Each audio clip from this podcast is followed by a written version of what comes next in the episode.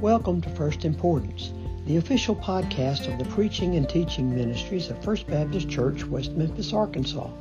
Our prayer is that you will be blessed and encouraged today by this message.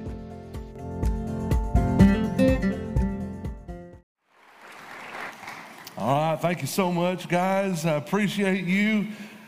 I don't know about you, that it makes me extremely proud to be at First Baptist West Memphis thankful for them using their gifts and their talents. Well, you ruined my plan today, team, to preach one message. And uh, last minute, I know people say this doesn't happen. Well, I'm going to answer the Lord for what I do. And so, our position where we were going to be preaching from today, where we were going to be learning from today, has changed. We were going to be in Philippians chapter 2, but instead, I want you to turn with me in your Bibles to Romans chapter 11. Romans chapter 11. And today, specifically, we will be looking at verse 36. Romans chapter 11 and verse 36. turn there in my Bible as well. Romans 11 and verse 36. You may ask me, Josh, what is your point each and every Sunday?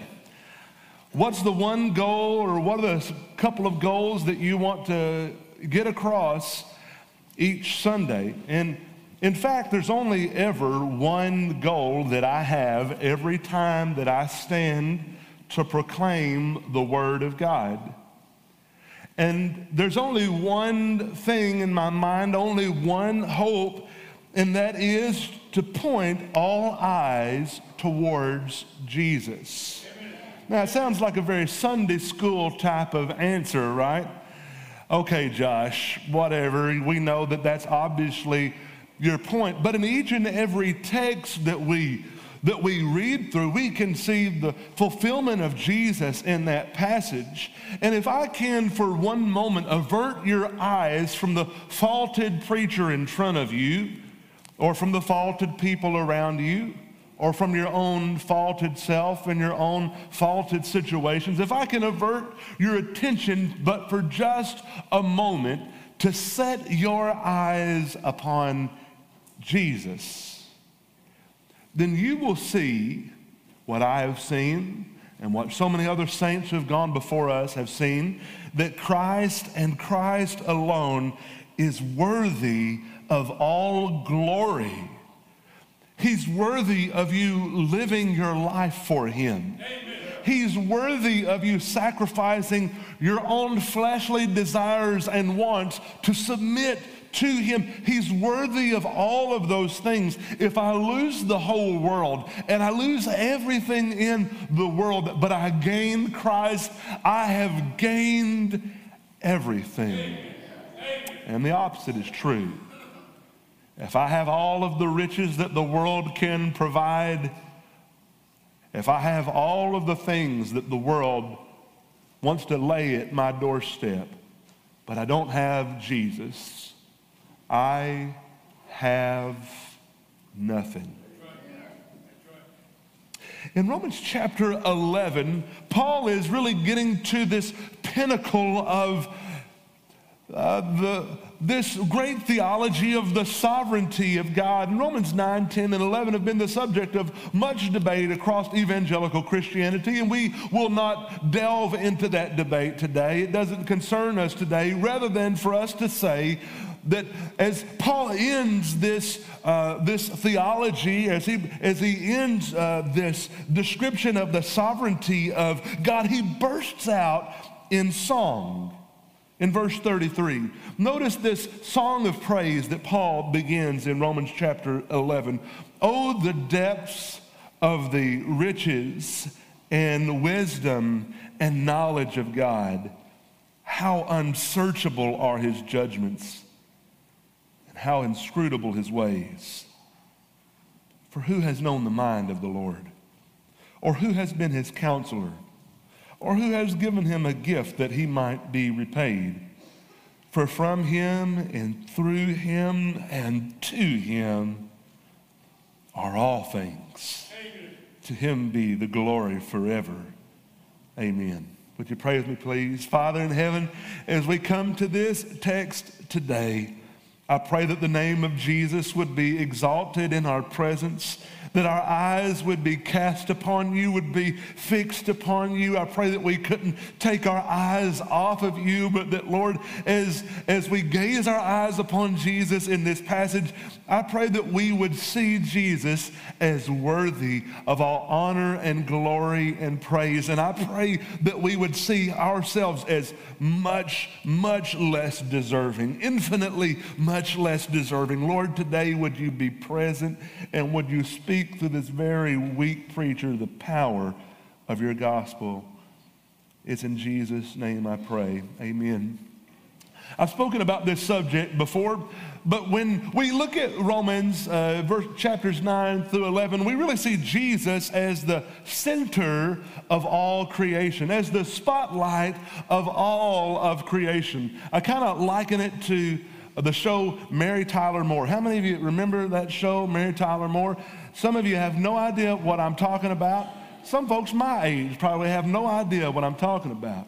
There's one central character. There's a lot of characters in the show. There's one central character in that show. And every other character in that show, their only reason to exist is to shed more light on the character of, of well, Mary Tyler Moore to, uh, every problem that every other individual character goes through only serves to highlight that main character. And today, what I want you to see is all of creation and all things that are going on, as scripture will tell us, we're only secondary players intended to shed more light on Jesus, intended for us to see the beauty of Jesus. When you see someone being a really good friend, you know that at some point they're going to fail, but you can know that Jesus is a friend that sticks closer than a brother.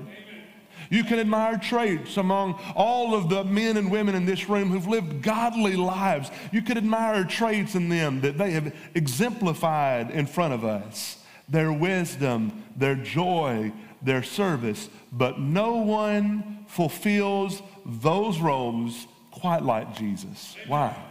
He is the center of all creation. He is the aim of all creation. And in our passage today, Paul gives us, in, in verse 36 of chapter 11, he gives us the reason why Christ alone is worthy of all glory and all praise. Number one, if you're taking notes, Christ alone is worthy of all glory because he is the source of all things. He is the source of all things. For from him. For from him. When you think about Jesus, you think of the little baby that was placed in the manger. You think about the man who walked in the Middle East and in Jerusalem and in Israel, the one who walked on water, the one who died on the cross and rose again. But, believers, the scripture on this matter is abundantly clear. Jesus has always existed. From the beginning of time, Jesus was there. He has always existed and always will exist. He is one with the Father. Before the world was created, Jesus was there. In 1 John chapter, or in John chapter 1, in verses 1 through 3, the scripture says, In the beginning was the Word and the Word was with God, and the Word was God. He was in the beginning with God, and all things came into being through Him, and apart from Him, nothing came into being that has come into being. When we look at Jesus, we know that He was at the beginning of all things, but why is He worthy of us serving Him? He is our Creator. He made us. He made us in His image. The scripture here says that without Him there was nothing made that was made. Colossians chapter 1, verse 16 says, For by Him all things were created, both in the heavens and on the earth, visible and invisible, whether thrones or dominions or rulers or authorities, all things have been created through Him and for Him. So you're sitting here today and you may say, why is Jesus worthy of me serving him? Now, there may be folks here today who are actually asking that question. But a lot of Christians, uh, they're, they're a little too good to just outright say it. Rather, they'll just go on and sin and then ask for forgiveness later. Why is Jesus worthy of you foregoing that part and just going straight to the obedience? Why is Jesus worthy of him being the theme of your life? He is your creator. He made you. He knit you together. He loves you. He made you. He is the creator of all things, of all things. You know, if you walk out into a beautiful night sky and you look up, if there's no lights around, you look up and you see all of those billions and billions of stars. Are you not amazed? I mean, you, you think about all those billions of stars, and then there's, there's more that you, that you and I can't even see just because of the lights that are around us. If we had a telescope, we could see uh, uh, I mean, just the recent telescopes that, that have been viewing far off distant galaxies. And I want you to think about this God spoke it into existence. Like that. It wasn't, he didn't have to go back in his workshop in heaven and really do the math and try to figure out how is this all going to come together.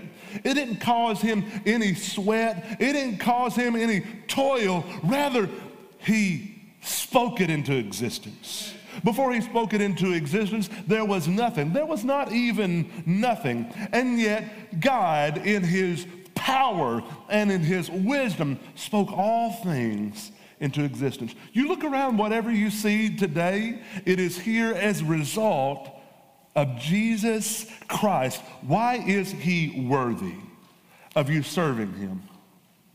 Look at his power. Look at all around us. He is the source of all things. Psalm 102 in verse 25 says, Of old you founded the earth, and the heavens are the works of your hands. He is the creator, God.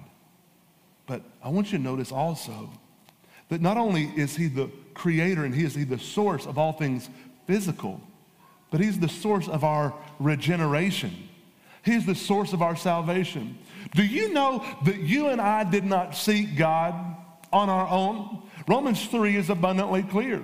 We've all sinned, we've all fallen short of the glory of God. There's no one who does right, no, not one, no one seeks after God. And yet the Bible tells us we love him. Why? Because he loved us first. He come running after us. He came to this earth and lived a perfect life. Now, let me tell you something, that's no small feat, now, is it? Now, we have lived a couple of years, combined, all of us together have lived a couple of years, I imagine. And in our lives, in just a short period of time, we've managed to accumulate quite the resume of sin. But Jesus, when he came to this earth, not one time he didn't backtalk his parents, not one time. He wasn't, uh, he didn't sin, not one time, not one lustful thought, not one word that is greedy, not one word that is gossip. Jesus, completely perfect, lived a perfect life, died on the cross for you and for me so that he could be the author, the founder, the finisher of our faith. Now, let me tell you something. Jesus is worthy of all honor and glory because he is the source of all things. You and I are far less worthy, but he is alone worthy. Christ alone is worthy because he is the source of all things. Secondly, I want you to see with me today in our text, for from him and through him. Christ is not only the source of all things, but he is the sustainer of all things. In Colossians chapter 1, in verse 17, the Bible says of Jesus, He is before all things, and in Him all things hold together. Amen. Why are you even here today? Well, perhaps it's the law of gravity, right? I mean, the law of gravity keeps us down. Some would say it's the law of gravity that caused all things to happen in the first place. But I tell you why you're here today and why you're able to breathe and function and move is because in Him all things hold together. Amen. Now, let me give you an illustration. In Isaiah chapter 6, Isaiah is brought before the throne room of a holy God. The angels who are in his presence are equipped with uh, three different pairs of wings, and one of them are designed to cover their eyes. Now they are in the presence of God, and in his holiness, the angels what? They cover their faces. Isaiah is in the throne room of God. He's not in there for a moment, and whatever ideas he had of his righteousness before are gone when he says, Woe is me, for I am undone. Isaiah says, I don't know how one particle of my body stays attached to the other. Oh, uh, many, many years ago, I went to my grandma's house. I was a grandma's boy, Grandma Hall in Dyess, Arkansas. And my mama, my mother's mother, lived in Dyess, Arkansas too. You always wanted to go to mama's house to eat, but grandma's house to stay the night. You catching my drift? My grandmother could not cook very well. I went with my cousin Richard, and Richard was going to have to stay a little bit longer than we did. And, uh, and uh, Grandma made us some macaroni and cheese. And I don't know what happened, and I don't know what a cook can do to make this happen. But when I scooped up that macaroni and cheese and I put it in my mouth, those noodles went, they dissolved. There was not a trace of solid substance the moment that it touched my mouth. And it made me sick. I mean, I love my grandma, and I'm glad she's gonna, she'll let me have some candy afterwards because that macaroni and cheese, I didn't eat another bite. We kind of scooped it off in the trash when she wasn't looking. But I told my grandma when we left, Grandma, you know Richard, my, our cousin, he loved that macaroni and cheese.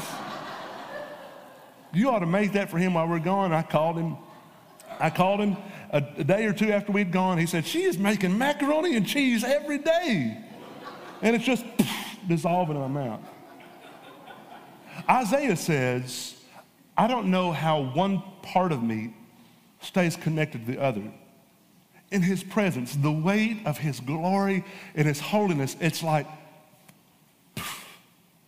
how can I even stay together? How can we even stay together today? Why? It is Jesus who holds us together. Amen. It is Jesus who holds us close, who holds us together, even those who do not fear him, who do not love him. I remember several years ago, I was watching a comedy special, and a man, the comedian began to pick on someone in the audience who said they were a Christian, and he began to ridicule them and ridicule them. And just as I was turning it off, I began to think, how dare this man do that? And then I thought, you know, he doesn't even realize it, but at this very moment, as he ridicules the faith, it's Jesus who is holding him together, who's allowing him to even take the next breath. Why is Jesus worthy of you forfeiting your own desires and living for him? Why is he worthy of him being the theme of your life? He's not only the source of all things, he's the sustainer of all things. Amen.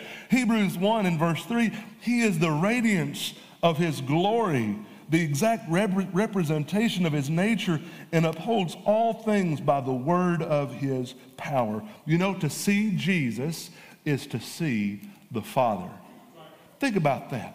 The eternal, unseeable God made seeable in Jesus. And yet we did not esteem him, but we ridiculed him. We saw him as nothing that was beautiful, the scripture says.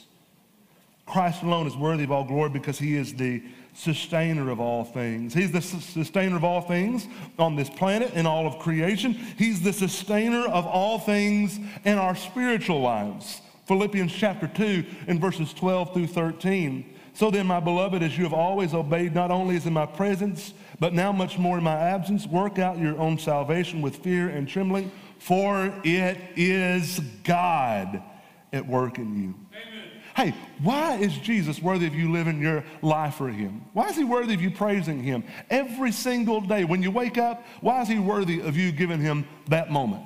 And when you go to sleep, why is he worthy of him, you meditating upon him then? Because not only did he save you, he keeps you saved. You can't lose your salvation. If you could lose your salvation, if we could lose it, we'd lose it. I lose things very easily. Yesterday, I went out to uh, uh, move my wife's car and I placed her keys on the hood of my truck. I drive up to church this morning, I park in my parking spot, and I look on the hood of that truck, and there are my wife's keys.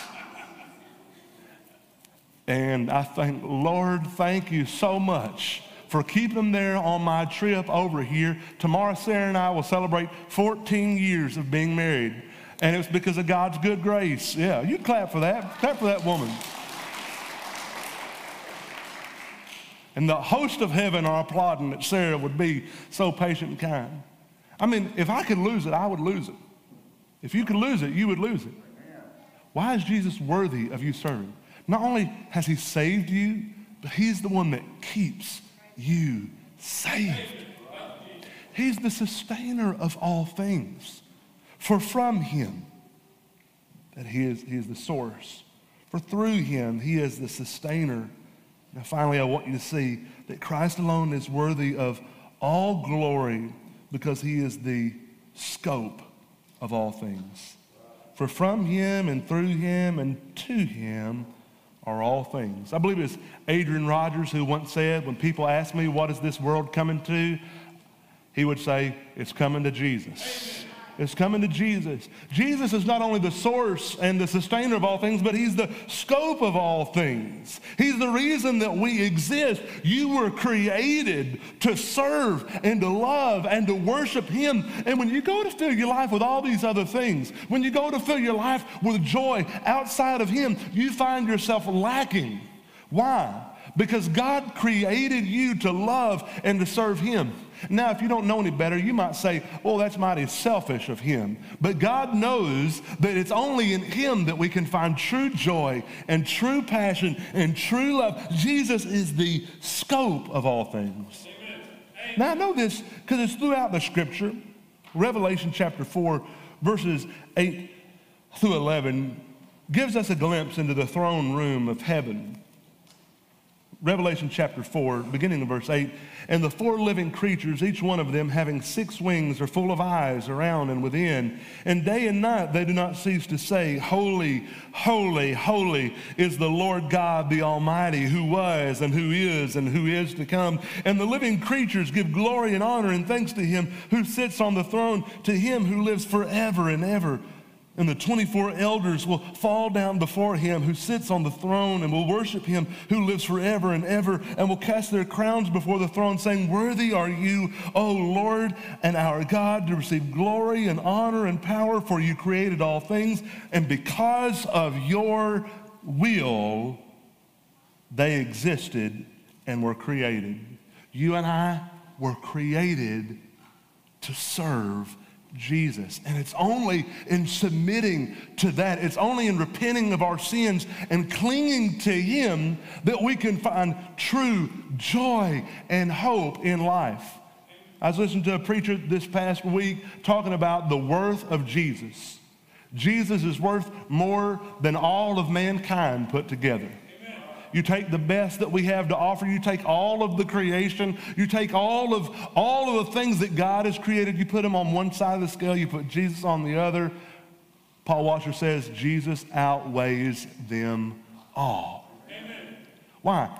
He is the scope of all things.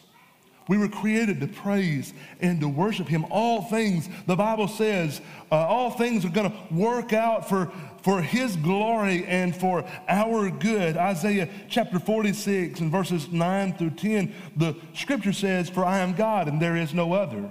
I am God and there is no one like me, declaring the end from the beginning and from ancient times things which have not been done, saying, My purpose will be established and I will accomplish all of my good pleasure. Why is Jesus worthy of you serving him?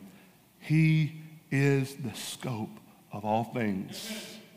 You know, one day, one day, every knee will bow in the presence of Jesus. Every knee. The people who say that they will never do it, their knees are going to buckle. And guess what? It'll be a willing thing as well. Because on that day, they will recognize Jesus as truly being worthy. It's not just going to be just a forced thing from Scripture. I, I believe it's going to be a, a reality thing. But the difference is today, if you bend the knee now, if you repent of your sins and call upon Jesus as Lord and Savior, now you get to enjoy heaven and an eternity of His fellowship and presence. But if you wait until that day, you're still going to bend the knee, but you're going to spend an eternity away from His presence in a very real and eternally painful painful place called hell. If you're here today and you don't know Jesus as your Lord and Savior, I want you to know He loves you. God loves you so much, He, he didn't even hold back His only Son, but sent Jesus to come to this earth to live a perfect life and to die on the cross for you and me. There was no sin upon Him, and yet the Bible says, as Jesus hung upon the cross, He bore the weight of your sin and my sin. Amen.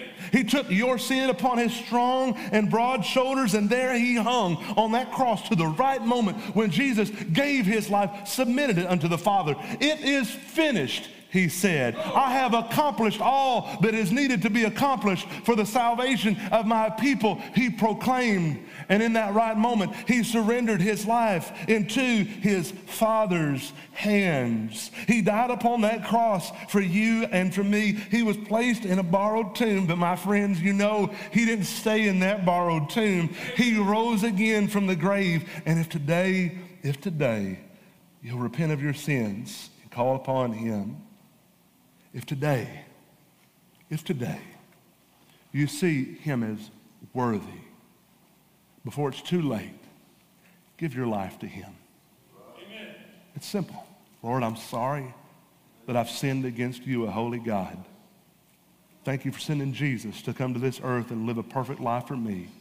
Thank you for his death for my sins and his resurrection, which would provide me life and I want to give my life to you. If you're here today and you don't know Jesus as your Savior and Lord, come and speak to me, and another counselor, here in these next few moments in this time of invitation and response. But I know there are believers here today who they would say that song that we sang earlier, it sounded good, but Jesus is not the theme of my life.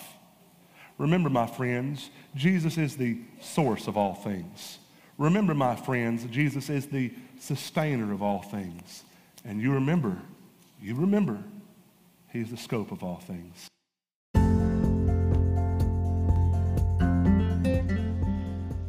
Thank you for listening to First Importance. It is our prayer that you have been blessed by this podcast. We welcome you to join us in person for worship at First Baptist West Memphis on Sundays at 10:45 a.m., where our desire is to love God, care for one another, and share the gospel.